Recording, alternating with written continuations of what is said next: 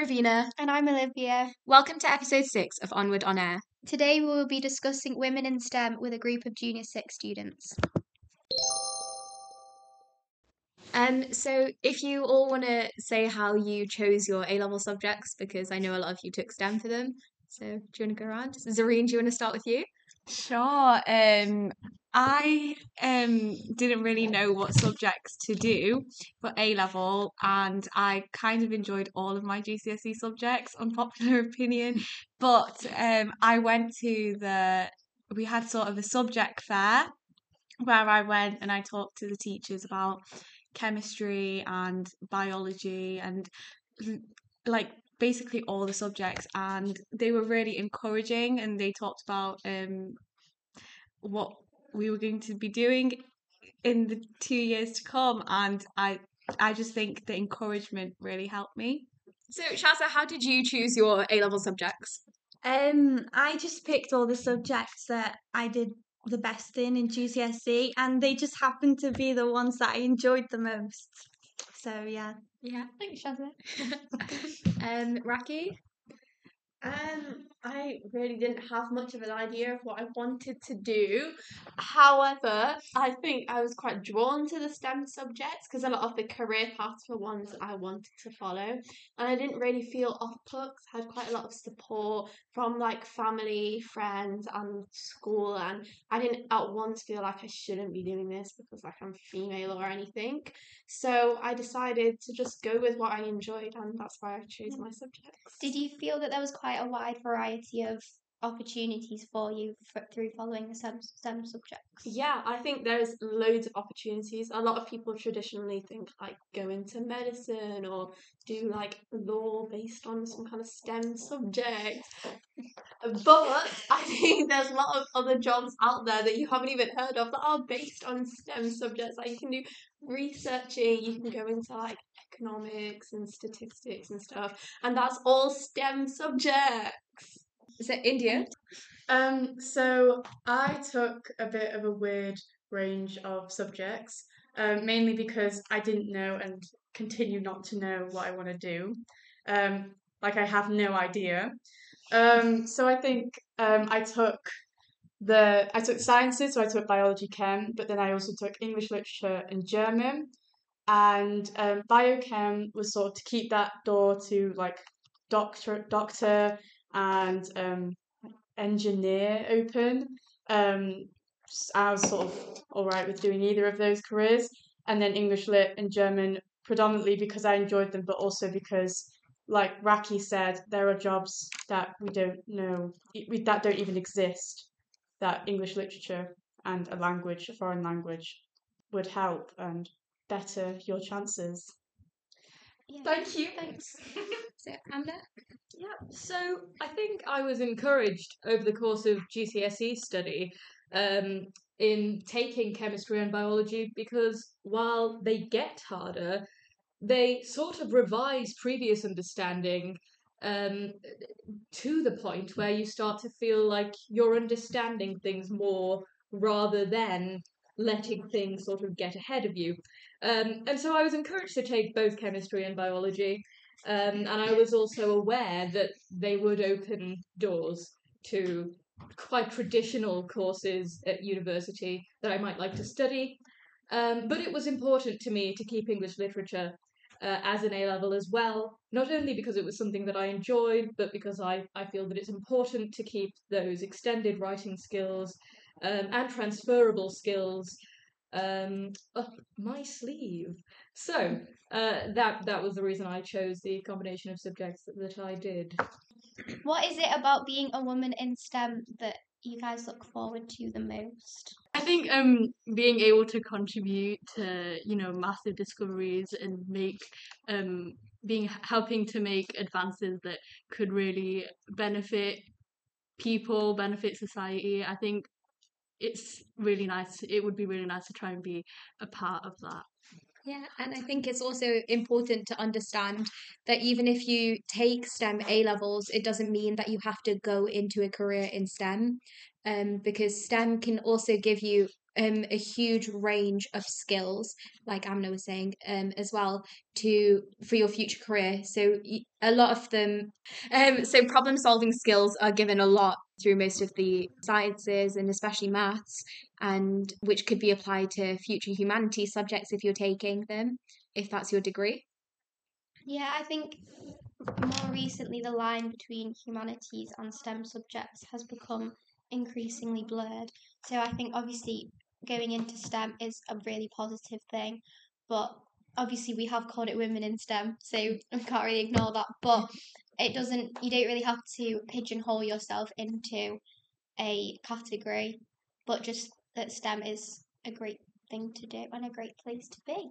I, I would agree with you absolutely. I think that it's really important that uh, a sort of perception that creative people go into the arts is challenged because creativity, uh, well, uh, to me, um, is massively involved in STEM. Um, creativity, science, and the arts come together in creativity in so many different areas um, graphic design, computer science, yeah, gaming designing, which I think is um, one of the fastest growing aspects of media uh, at the moment. Can I just say that um, when, as I know, it's sort of going, you're sort of going to be defined as a woman going into STEM rather than a person. Um, but I think when you sort of stand up and go into a career that's not made for you or like meant for you as a woman, um, you stand up for a lot of other women. Obviously, um, women in the past didn't have as many rights as they do now, and they might have been discouraged to do certain subjects, such as STEM subjects like, I don't know, science or maths, because they were considered the more manly subjects in a way. And sometimes maybe you can still see that stereotype and you might hear about it, but it's increasingly getting better and um that stereotype is now kind of not a thing anymore and it's actually encouraged that women should go into STEM and we should all acknowledge that um women in the past didn't have a right to sort of study these subjects and maybe take advantage of the fact that if you do enjoy studying these subjects take the opportunity and do it. Do you think your choices would have been different if you went to a mixed school where you, there were obviously um, boys in the class who may have dominated over those subjects? Um, um, I think so because obviously we are in a female dominated environment Female only. only environment so um all of my peers around me even if they are taking humanities or stem we are all female so it's not like i've got to see firsthand the sort of unequal or disparity between um men or boys taking STEM subjects and females. And I think that's helped me because it's not sort of discouraged me to take a STEM subject because it's maybe more male dominated. My mum is a dentist, and quite a few females in my family are either doctors or dentists. So I've had quite a few positive influences um, close to me. So I've never felt discouraged to do STEM subjects, and I enjoyed them, and I've always felt like a positive influence from my family to just do what I want. And I Um, think yeah. yeah, can you can a lot of the time it's the um lack of or the I mean not really lack anymore, but the there was a lack of women in STEM and obviously you want to keep the increasing trend of more women going into STEM. Um want that to carry on. But I would say that a lot of people may not have um a female influence, positive like STEM influence in their life. And it would be great to try and improve this uh, within schools across the country. Obviously, within our school, we are very lucky and very privileged to have such like such role models. But we do recognise and think it would be a great initiative to encourage um, other schools who may not have this same privilege to, to increase the number of female role models, not necessarily just in STEM, but obviously on this topic for in STEM, so that girls have access to these role models.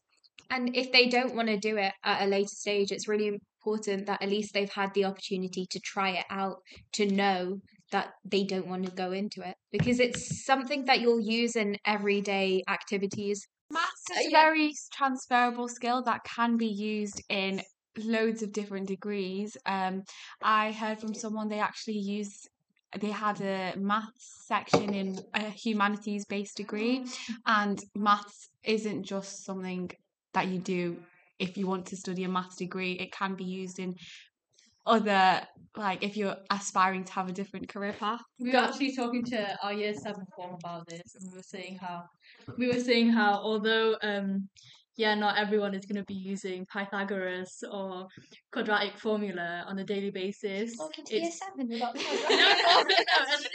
um, it it's it's less about what it actually is, and it's more about the skills and the thought processes and problem solving skills that you learn in the process. I saw a study recently about a link between a lack of intellectual stimulation through maths and um, a lack of brain development in some sense. You know, you've got to keep, you've got to keep um, those areas stimulated intellectually. Uh, and I think that, yes, it's quite. It's a common thing for people to say that I never used anything I learned in maths, but the fact is there is a place for it. And in order for, for those areas where it is relevant to continue to develop, people have got to get on board. So the fact is, it is not, objectively not useless. So we covered a large range of topics there within women in STEM, which is obviously quite a possibly stereotypical title, but it's one that we do think it's a topic that we do think needs discussing from different angles and in depth. Obviously, in this podcast, we could only get a few minutes of discussion on such a complex topic. We have made an, a step in starting the conversation. Also, We'd love to hear from you and about your experiences or your worries. So get in touch and um, you can find us. I'm Ravina. and Olivia, we're in junior sixth. And you can message us on the Instagram, uh, Or MHSG Teams. Onward. Yeah, find us on Teams. Um, or just around school. We'll be yeah. around. and if you need any advice, just let us know. Yeah. And we hope you enjoyed, and we will see you for our next podcast soon. Thank you. Thank you.